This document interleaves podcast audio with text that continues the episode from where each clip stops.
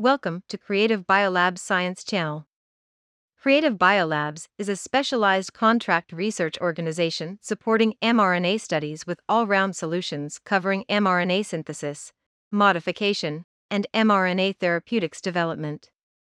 With an unwavering pursuit of innovation and lifelong learning, we keep on producing podcast series related to mRNA technology based on our knowledge and practical experience gained through years of exploration in this area. Subscribe to our channel and keep updated with our podcasts. Good evening, dear friends.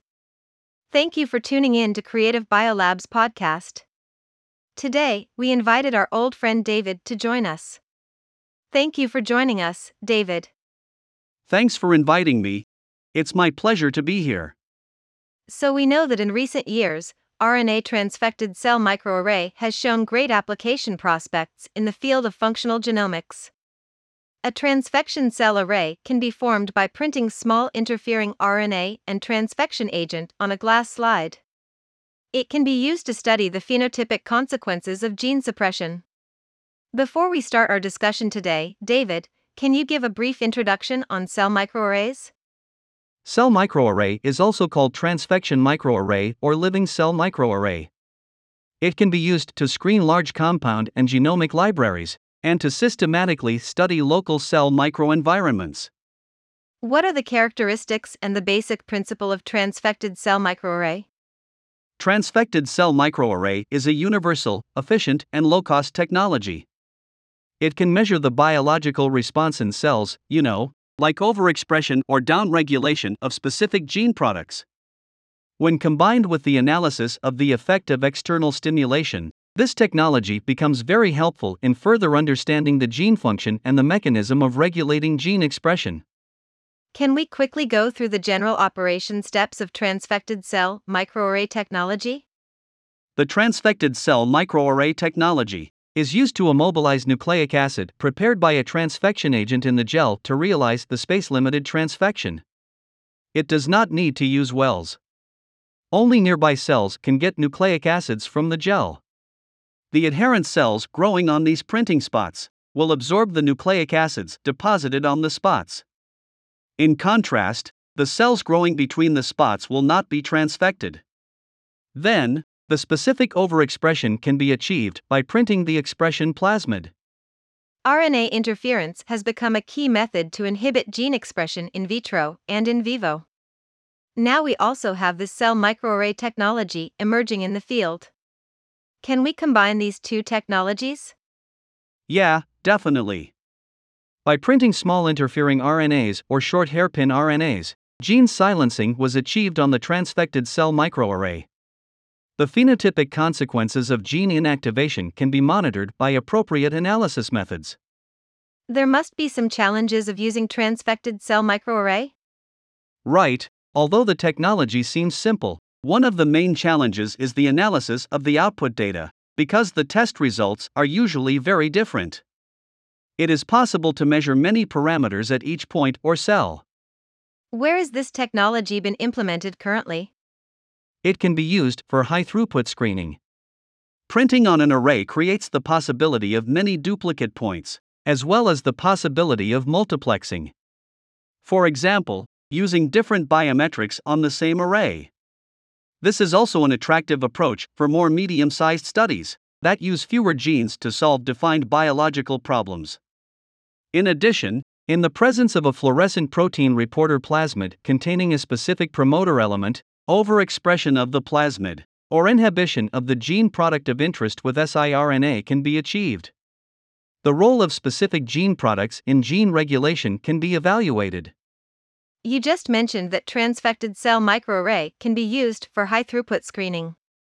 Can you give us a specific example? Sure. High throughput transfection microarray for screening cell migration related genes is a good example. Everyone is probably very familiar with cell migration here. It is also known as cell crawling or cell movement. It's the movement of cells after receiving migration signals or feeling the gradient of some substances. We know that cell migration is essential in many physiological and pathological processes, such as tissue remodeling, wound healing, inflammation, and tumor cell invasion. There must be a good reason why we use a high throughput transfection microarray to screen cell migration related genes? Right, because current gene screening methods may be affected by factors related to cell stimulation. For example, the elimination of contact inhibition and the release of inflammatory cytokines by wound cells in vitro wound healing examination. And high throughput phenotypes screening using transfected microarray can overcome these problems and identify the genes involved in cell migration. I heard that most analyses of chemotaxis and invasion involve the so called Boyden chamber or the healing of wounds in culture dishes. What can you tell us about these analyses? So, the transfected microarray based screening of cell migration genes in Boyden cells usually involves the use of chemical inducers. And they may interfere with downstream effects of candidate gene recognition. In addition, inflammatory cytokines released by injured cells can significantly affect the migration rate of cells. It is difficult to speculate the role of candidate genes, which may or may not be directly involved in cell migration.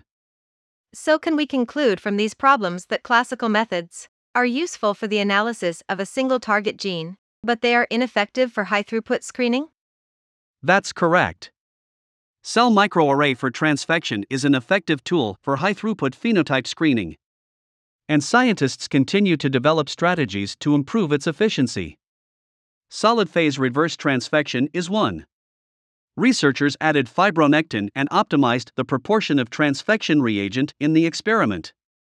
It was found that the transfection efficiency could be improved by promoting the contact between cells and siRNA attached to the solid surface. In addition, even if there is no physical barrier between the spots of siRNA, there is no cross transfection between the spots. Why is the efficiency improved this way? Because the siRNA attached to the solid surface is located on the treated surface. This region has been treated with a reagent that ensures the slow releasing of siRNAs and does not diffuse into the medium. Therefore, by miniaturizing and concentrating each spot of small interfering RNA to produce transfected microarray, it is easy to produce dense microarray. It has been reported that in order to identify the genes related to cell migration by transfection microarray technology, researchers also improved the system by selecting the appropriate cell lines. Why can the right cell lines improve the system? Because when using the transfection microarray technology, the growth rate and migration rate are very important parameters to develop reliable screening methods. I have seen reports that cell lines related to one way rapid migration are most suitable for rapid screening on transfection microarray. Thanks, David, for sharing your expertise with us.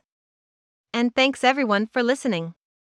We will bring you another interesting topic next time. See you then.